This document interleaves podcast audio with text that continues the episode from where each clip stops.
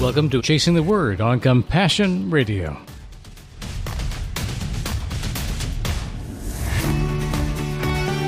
Good morning, and welcome to Chasing the Word on Compassion Radio. We're so glad you've decided to go through this study with us. So, we start off the week with an actual Bible study. We're not doing the pulpit preaching, it's been a dialog mm-hmm. Sandy and I have actually approached the Word of God together for what the message is within the context of not just the words on the page, but the people in the story expanded the scene a little bit and then explored some of the key themes that seem to pop out for both of us. It's not just about one person's interpretation of what's most important here that counts. It is what the body of Christ is experiencing together in the Word that tells you what God's doing in this generation. We're just a small sliver of that, yeah, of course. Yeah. We want you to join us in that. It's a great thing to put yourself in the place of the people that are actually living the story. Sometimes that's hard to do, but yeah. when you read scripture with that kind of lens and think about the culture that surrounds everything that's happening and the people and their lives, what they possibly could have been like, it really does bring scripture to life for you. And we have to make the assumption here that if the scripture really is alive, that the people that are involved in the original document here are real people. Yeah. We're not the only people who ever figured this out about Jesus. It's been happening since Jesus has been part of this story, which is from the very beginning. So maybe it can be new for you to think about studying the Word of God together with somebody, not just to talk about points that someone else brings up, but to bring up your own that God inspires in you. Mm-hmm. That's what we really, really hope for these Bible studies. Do it with a friend. And we've got a Bible study guide, but not an answer guide. To prompt good questions and good conversation. That's available on our website, compassionradio.com. Mm-hmm. Every podcast for Mondays has a downloadable link for a PDF of the dynamic gospel translation we're working from in the second half of our program and interesting questions and conversation starters that you can use with whoever you're studying the Word of God with. We invite you just to try it. Go download a copy of this chapter and see if it's something you might like to do with a friend of yours. Yeah. So last week we ended our discussion on Mary Magdalene being at the garden and seeing Jesus thinking he was a gardener and then him saying her name, which to me was a very important part of this whole story. Because it's an important part of your life. Yeah, yeah.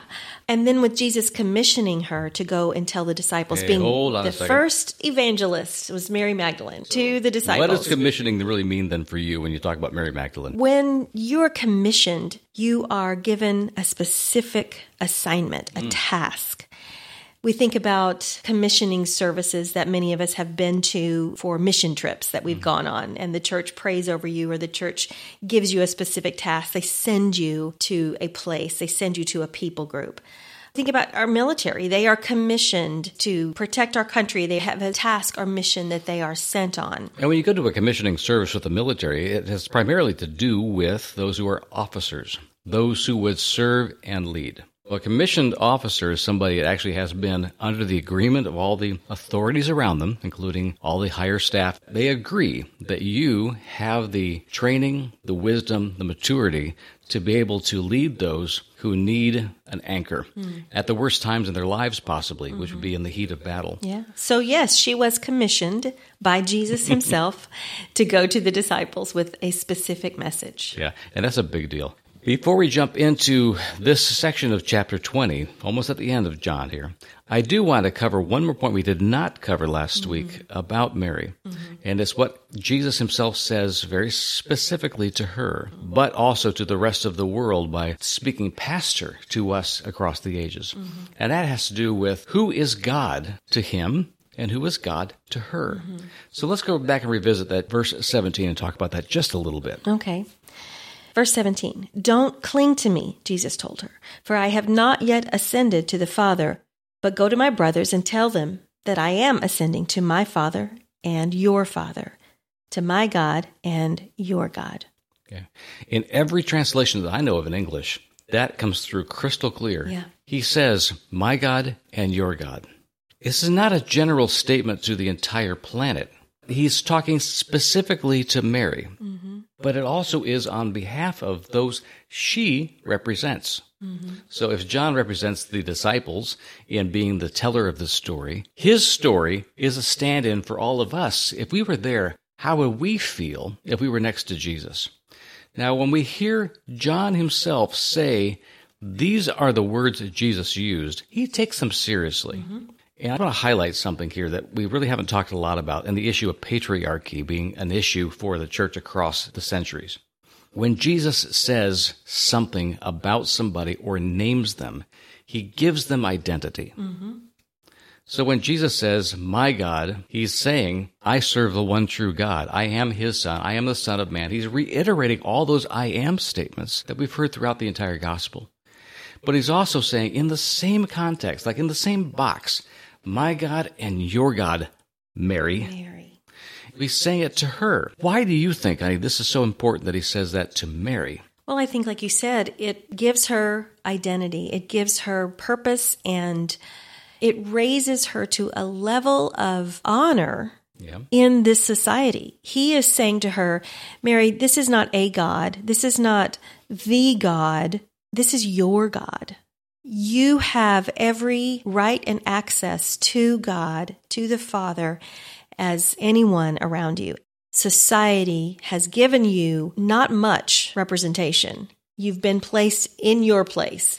But Jesus gives her a place of honor. It goes even beyond honor for me because it goes to basic reality. If someone said, Oh, you're the son of, and says the name of the person who's my father, well, yeah, that's true. They've identified me, but they've also made a statement of fact. It's not just an opinion. You know, you are so and so's son. When Jesus says, My God and your God, he's saying, You're in me. We're on equal footing here. We're on equal footing before the Father. Right. What man has ever said that across Scripture that we know of up to this point? Of looking a woman in the eye and saying, You stand with me flat on the same ground before God the Father. Mm. Yes, there's honor in that, being able to stand next to Jesus himself, Yeah. but it's also a statement of truth. Mary is equal as a sister to Jesus before their father, and God looks at her. That is where I see the gateway to all of womankind across history. Hmm. No matter what society or culture has been across all these centuries, when Jesus says, He's my God and your God, Mary, He's talking to you, Sandy. Mm-hmm. He's talking to all the people across history, your mothers, your grandmothers, the ancestors all the way back into Bible times, Jesus' mother and grandmothers, all the way back to Ruth as being one of his ancestors. These women were loved and honored and identified by God as being equal at the foot of the cross mm-hmm. with the rest of you. Never, ever, ever look down on women. I believe with my heart of hearts that this is what Jesus is telling her in that mm-hmm. moment and what John is saying to the rest of us outside the bubble. Mm. This is how Jesus treated women, how he talked to them. This is the way he talks to you. And if we hear him talking to the disciples in a certain manner, if we hear him talking to the women in a certain manner, this is how Jesus talks. They are not exceptions. Mm-hmm. I know I'm laying heavy onto this point, but I do believe this is a fundamental issue of theology. Mm-hmm. Who is God to us? Mm-hmm. And who are we to him? If we'll start with what he defines, what the Word of God itself actually says, then we have to rearrange our lives around that truth, not the other way around. Well, I'm really glad you brought this up because I think this is one of those little quick sentences that is mm. glossed over so often in scripture. And actually, when we were done with our podcast last week, we kind of had this discussion. I need to be more intentional with scripture and mm. look at it not critically, but deeply into what's being said and what's happening. It's just a good reminder for me. And I know also that Paul says later on in his writings that we are joint heirs. We are co heirs with Christ in the kingdom. And I think we kind of gloss over that as well. But that is part of what's happening here. This is the beginning, in many ways, of Jesus saying, We are equal in the kingdom of God. We are on level playing field here. And woman, go to my brothers Yeah. and tell them the good news. We think about there being a treasure under every rock of Scripture. Mm-hmm. And this is an example to me of that Passover verse that is a pebble Yeah. on the path for us in English. But under that one pebble is a jewel. Mm-hmm. And I think we don't want to lose the fact that God can meet us and instruct us and enlighten us under the simplest of phrases in the oddest of places within the Word of God. Mm-hmm. This, for me, is one of those I do not want to lose sight of. So let's move on now to the rest of chapter 20, because it's a glorious story of how this message first comes to the disciples. I mean, John and Peter have already been to the grave, mm-hmm. they've already seen the absence of Jesus' body. John is saying in the narrative before that he senses something big is mm-hmm. happening. God's at work. What it could possibly be, I don't know. They leave and go back to their sorrows and their people, still in wonder but conflicted. Mm-hmm. Mary sticks around and actually gets to talk to the angels that were floating around the entire time. So she's seen Jesus, she's seen the angels, she's been in conversation with both. Mm-hmm. She's got plenty to share, and she's got the right to say it because she's a first person witness. Right. Starting in verse 19 of chapter 20. In the evening of that first day of the week, the disciples were gathered together with the doors locked because of their fear of the Jews. Then Jesus came, stood among them, and said to them, Peace to you. Having said this, he showed them his hands and his side. So the disciples rejoiced when they saw the Lord. Jesus said to them again, Peace to you. As the Father has sent me, I also send you. After saying this, he breathed on them and said, Receive the Holy Spirit. If you forgive the sins of any, they are forgiven them. If you retain the sins of any, they are retained. But one of the twelve, Thomas, called the twin, was not with them when Jesus came. So the other disciples kept telling him, We have seen the Lord. But he said to them, If I don't see the mark of the nails in his hands, put my finger into the mark of the nails, and put my hand into his side, I will never believe. After eight days, his disciples were indoors again, and Thomas was with them this time. Even though the doors were locked, Jesus came and stood among them, and he said, Peace to you. Then he said to Thomas, Put your finger here and observe my hands. Reach out your hand and put it into my side. Don't be an unbeliever, but a believer. Thomas responded to him, My Lord and my God. Jesus said, Because you have seen me, you have believed. Those who believe without seeing are blessed. Jesus performed many other signs in the presence of his disciples that are not written in this book. But these are written so that you may believe Jesus is the Messiah, the Son of God, and by believing, you may have life in his name. For 78 years now, we've depended on the faithful encouragement of friends just like you to bring this unique radio and media ministry to the air each day. Friends, we're focused right now on the current crisis in and around Ukraine. I personally met with dozens of refugees and kingdom workers who ran to the front lines of need and have selflessly given of themselves completely, thoroughly, and as I saw, to the point of indescribable exhaustion. I saw refugee and servant alike shiver in a vicious blizzard that struck the first week of March. They were very much alike in one important way. They were absolutely determined to survive this ordeal and to redeem what their lives have become. We need to follow their example. Will you help us today? We have blankets and food to buy, tanks to fill with gas, and medicine to help them survive the days ahead. This need is not going away anytime soon, even as this rescue operation rapidly sweeps the refugees farther west away from the fighting. Friends, really, we need you now to step up. Please give generously, even sacrificially, right away. I know that God will be pleased if we do. So call us today at 1 800 868 2478. Mail us at P.O. Box 2770, Orange, California 92859. Text the word compassion to 53445 or give online at compassionradio.com. Bless you, friends, for your brave and activist faith. I hope we can be a real encouragement and challenge to you for many, many years to come. And make sure to ask for your own copy of the Dynamic Gospel when you contact us today. Those who believe without seeing are blessed. Jesus performed many other signs in the presence of his disciples that are not written in this book. But these are written so that you may believe Jesus is the Messiah, the Son of God, and by believing, you may have life in his name. This chapter ends with a thesis of the book. Mm-hmm. We could spend a lot of time talking about Thomas, of course, and he deserves a lot of credit for the things he does not get credit for. Mm-hmm. He gets labeled the doubter. He's the only one that I read of in this chapter where, because he was not there, actually said the truth about how he was feeling, how the rest of them were feeling. If I hadn't seen it for myself, I wouldn't believe it. Well, you say you've seen it. I haven't. He's saying, I want to be convinced. Now, I think about Thomas being the guy who is jealous of John. Like he really, really, really. I know they all had an affinity and a deep love for Jesus, but something about Thomas seems like he's quiet. Mm. He's not heard a lot from during the Gospels, but when he interacts with the other disciples, he is passionate. Right. He wants to not be made a fool of. He wants to really believe them. He wants Jesus back. He doesn't want to miss out. Everything about him says, I want Jesus. He's saying, I don't know if you're strong enough to be able to be sane right now. We're all pretty much rattled. Yeah, yeah. I see in him just as much passion, just as much desire to be with Jesus, to know that he really did what they say he did. Mm. But he's afraid of getting it wrong. And he doesn't want to disappoint God, the Father, either. I see a lot in him that I really, really admire in the situation. Yeah. Well, I think the story of Thomas gives us permission to question things. Yeah. It gives us permission to speak our doubts, to speak our confusion, to speak our disbelief out loud and say, This is too much. I can't even fathom what you're talking about. And I think you guys are filled with such fear that you're seeing things, you know. My opinion here is that he didn't even reach the point of doubt.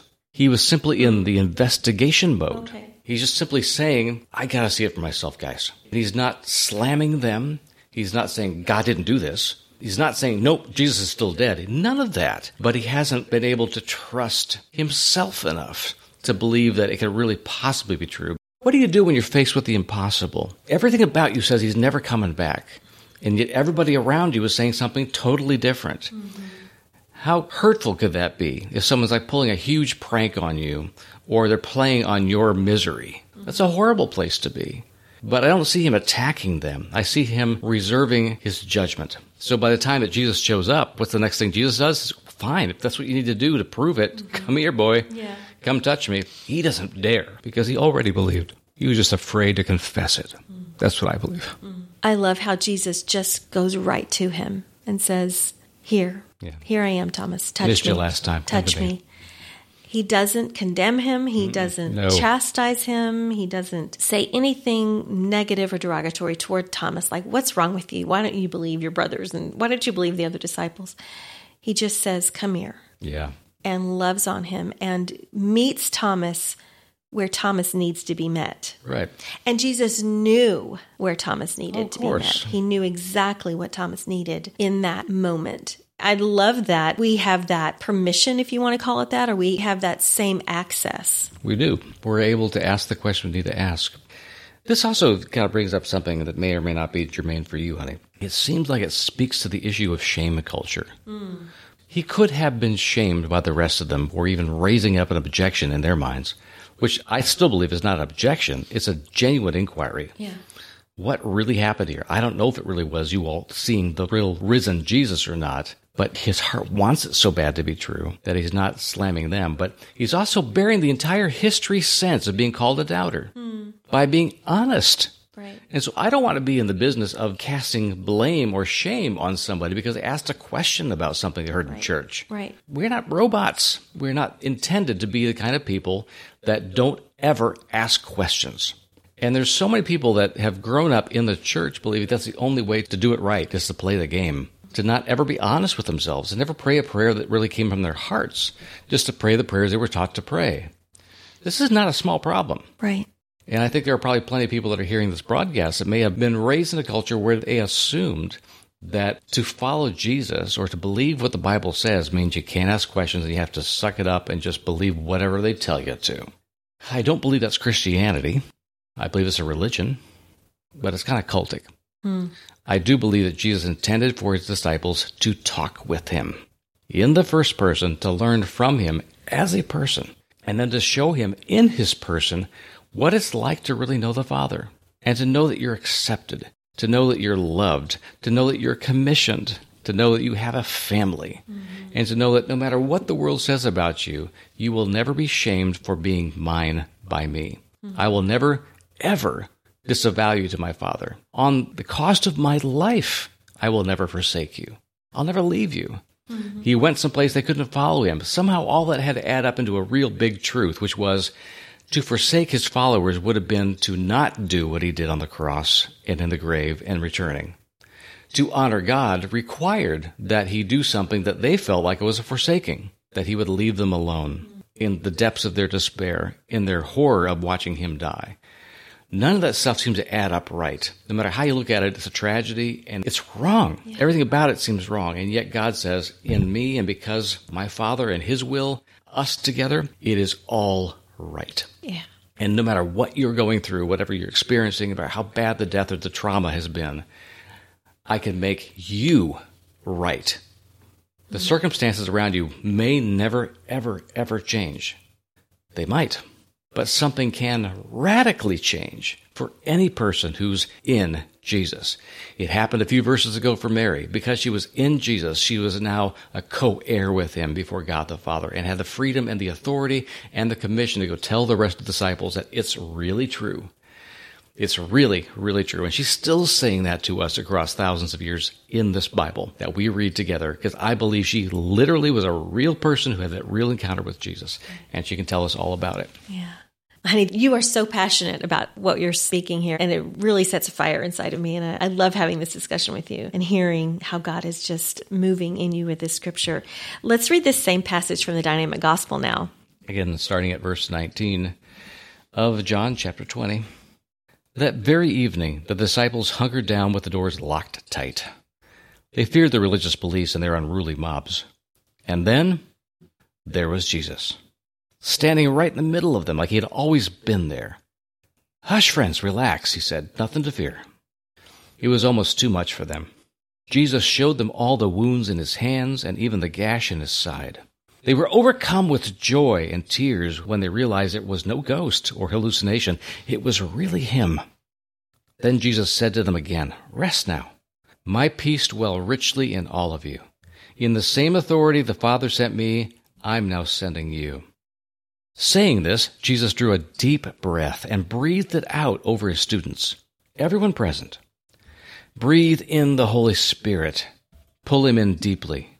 And breathe his life back out to others. I tell you, anyone whose sins you forgive is truly forgiven. You forgive, and I forgive. If you hold back, I hold back. Now, Thomas the twin, one of the twelve from the beginning, was the only one not present for this amazing encounter. The others told him all about it, though, saying, We've seen him with our own eyes. He's alive. Thomas didn't believe it. You can't trust your eyes. Unless I feel the nail prints myself, unless I place my hand in that hideous gash in his side, there's no way I'm believing. It's only wishful thinking. So eight days went by with the disciples still hiding from the authorities. This time Thomas was with them, when suddenly Jesus appeared again right out of thin air. No door stood open, no window swung free. Jesus was simply there. Hello again, friends. Relax, it's really me. He looked straight at Thomas. Come on, he said. I'm no mist. You want proof? Come put your finger in the hole in my hand. Feel the gash if you need to. Are you ready to turn away from believing only what you think is possible? It's time to believe the impossible. Thomas and his resistance crumbled together on the floor. You win. I see there's no use denying it. You're my Lord and my God. Oh, Thomas, Jesus replied, now that you've seen me for yourself, you finally get it. Happy are those who get it without having to be proven wrong. There will never be enough evidence for some. In the days ahead, miraculous signs and wonders just kept pouring out of the hands of Jesus and in full sight of his students. So many, in fact, that it will be impossible to write them all down. But what has been committed to paper is here to convince even the most ardent skeptic that Jesus is, in fact, the anointed Son of the living God, and that by believing in him you bear his name, his eternal, life giving name, and with it, his very life. The words that you used in the dynamic gospel breathe in the Holy Spirit, pull him in deeply, and breathe his life back out to others. I really love that visual, breathing in the Holy Spirit, just that deep breath, breathe him in deeply, and then just breathe his life back out to others. And I think that is precisely what Jesus is calling us to yeah. do as believers, Numa. as as kingdom workers, to breathe in deeply the Spirit of God. Yeah and to breathe out onto those around us the love and the passion and the acceptance that Jesus has for them. And how precious that breath is, too. Mm-hmm. For someone like me who has asthma, and all of our kids have asthma as well, in some degree or another, it's hard at times on certain triggers that the breath doesn't come in like it's supposed to, and it hurts to get it in, and it hurts even to get it out. But it's so essential. And even if it's painful, you know you got to breathe. How many of us experience spiritual asthma? Ooh. they fight it or they don't know how to breathe in the Holy Spirit or think they don't. And they just assume they can't. And it's always going to be difficult. And they don't live in the joy of knowing that God's breathing in and breathing out through you. Mm-hmm. Or they assume that they can't. Whatever it is that holds us back from experiencing that, I would say that I think God's calling us to something more.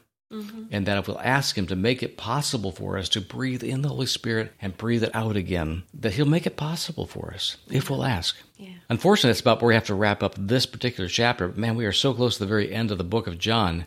I hope you've been inspired by what you've heard so far, and that as we close this book up, that you'll celebrate with us the gospel coming to life through these words and in our studies together. Remember that our Bible study guide is available in the podcast section of our website, and each one of our Chasing the Word broadcasts will have that link to that Bible study. Grab it and grab a copy of the Dynamic Gospel as well. So thank you, friends. We'll see you tomorrow on the next Compassion Radio. Thanks for joining us today. Send your special gift for the church in Ukraine today Call 1 800 868 2478. Text the word compassion to 53445 or give online at compassionradio.com. God bless, and we'll see you tomorrow.